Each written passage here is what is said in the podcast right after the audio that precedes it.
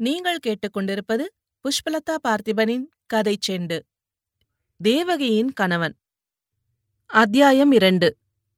ஏறக்குறைய கால் நூற்றாண்டுக்கு முன்னால் நடந்த சம்பவம். ஆனாலும் நேற்று நடந்தது போல் என் ஞாபகத்தில் இருக்கிறது. ஹைஸ்கூலில் ஆறாவது பாரம் படித்துக் கொண்டிருந்தேன்.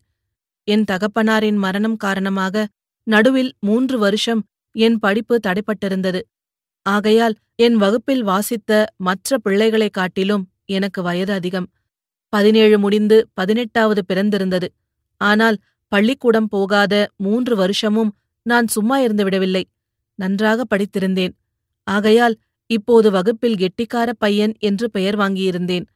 பள்ளிக்கூடத்தில் ஆசிரியர்கள் எல்லோரும் என் பேரில் பிரியமாயிருப்பார்கள். அந்த வருஷத்தில் புதிதாக வந்திருந்த ஹெட்மாஸ்டர் பத்மநாப ஐயங்காரும் என்னிடம் மிக்க அபிமானமாயிருந்தார். அவரைக் காட்டிலும் அவர் மனையாளுக்கு என்னிடம் பிரியம் அதிகம் அந்த தம்பதிகள் எங்கள் ஊருக்கு வந்த புதிதில் நான் அவர்களுக்கு மிக்க ஒத்தாசையாயிருந்தேன். புதுக்குடித்தனம் போடுவதற்கு வேண்டிய சாமான்கள் எல்லாம் வாங்கிக் கொண்டு வந்து கொடுத்தேன். இதிலிருந்து அந்த மாமிக்கு என்னை ரொம்ப பிடித்துப் போய்விட்டது. தினசரி காலையில் பலகாரம் காஃபி எனக்கு ஹெட்மாஸ்டரின் வீட்டிலேதான். ஒரு நாளைக்கு நான் அவர்கள் வீட்டுக்கு போகாவிட்டால் கிட்டா நேற்றுக்கு எங்கே காணோம்? இந்த மாதிரி நீ ஆப்சென்ட் போட்டால் ஹெட்மாஸ்டரிடம் சொல்லி பரீட்சையில் சைபர் போட்டுவிட சொல்வேன் என்று மாமி சண்டை பிடிப்பாள்.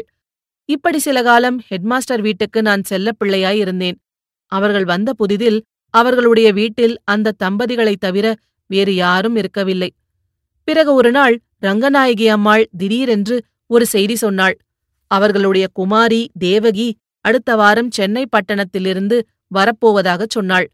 அதுவரையில் அவர்களுக்கு ஒரு புதல்வி உண்டு என்னும் விஷயமே தெரியாமல் இருந்தது.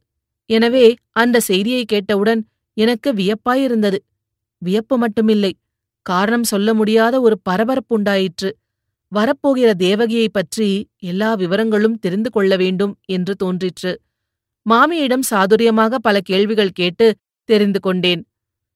தேவகிக்கு வயது பதினைந்து நாலாவது பாரம் பாஸ் செய்திருந்தாள்.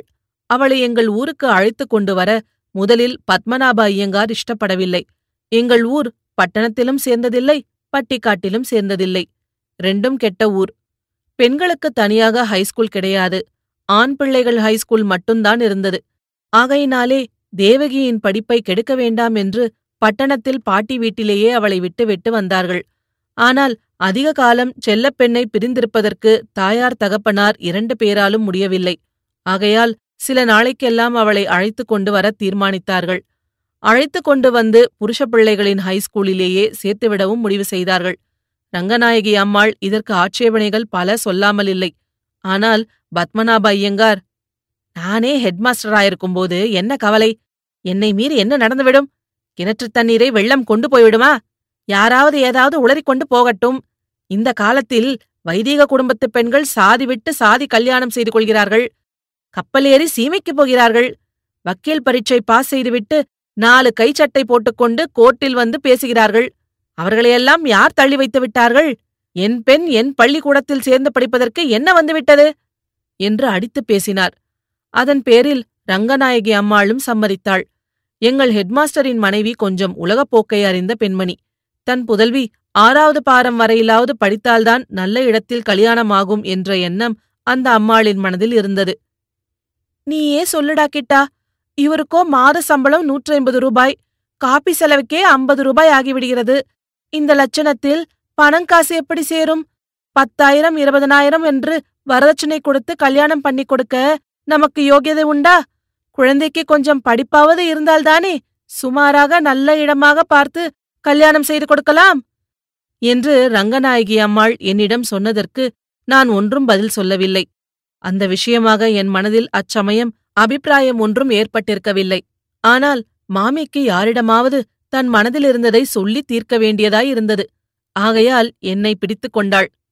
என்னடா கிட்டா ஒன்றும் பதில் சொல்லாமல் வாயை மூடிக்கொண்டிருக்கிறாயே உன் அபிப்பிராயம் என்ன? தேவகியின் படிப்பை நிறுத்த எனக்கு இஷ்டமில்லைதான். ஆனால் இந்த ஊர் கொஞ்சம் பட்டிக்காடா இருக்கிறதே என்று பார்க்கிறேன். புருஷ பிள்ளைகள் படிக்கும் வகுப்பிலேயே தேவகியை உட்கார்ந்து படிக்கச் சொன்னால் இந்த ஊர்க்காரர்கள் ஏதாவது வம்பு வளர்க்க மாட்டார்களா? என்று ரங்கநாயகி அம்மாள் மறுபடியும் வற்புறுத்தி கேட்டாள். நீங்கள் எதற்காக கவலைப்படுகிறீர்கள் மாமி? ஹெட்மாஸ்டருக்கு தெரியாத விஷயமா? அவர் செய்யும் ஏற்பாடு சரியாகத்தான் இருக்கும் என்று நான் சொல்லி வைத்தேன். என்னத்தான் அவர் எல்லாம் தெரிந்தவராயிருந்தாலும் இந்த விஷயம் நன்றாய் யோசித்து செய்ய வேண்டிய காரியமல்லவா? எந்த பக்கம் பார்த்தாலும் தர்ம சங்கடமாயிருக்கிறது. எனக்கும் சரி அவருக்கும் சரி. குழந்தையை விட்டுவிட்டு பிரிந்திருக்க முடியவில்லை. தூங்குவதற்கு கண்ணை மூடினால் தேவகிதான் கனவிலே வந்து நிற்கிறாள்.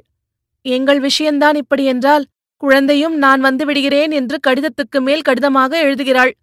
பெண் கல்வி பெண் கல்வி என்று வாய்க்கொண்ட மட்டும் எல்லாரும் கூச்சல் போடுகிறார்களே. இந்த ஊரிலே பெண்களுக்கு என்று ஒரு ஹைஸ்கூல் இல்லை பாரேன் என்றாள் மாமி. இந்த ஊரிலே பெண்களுக்கு ஹைஸ்கூல் வைத்தால் என்ன பிரயோஜனம் மாமி? பெஞ்சுகளும் நாற்காலிகளும் தான் படிக்க வேண்டும்.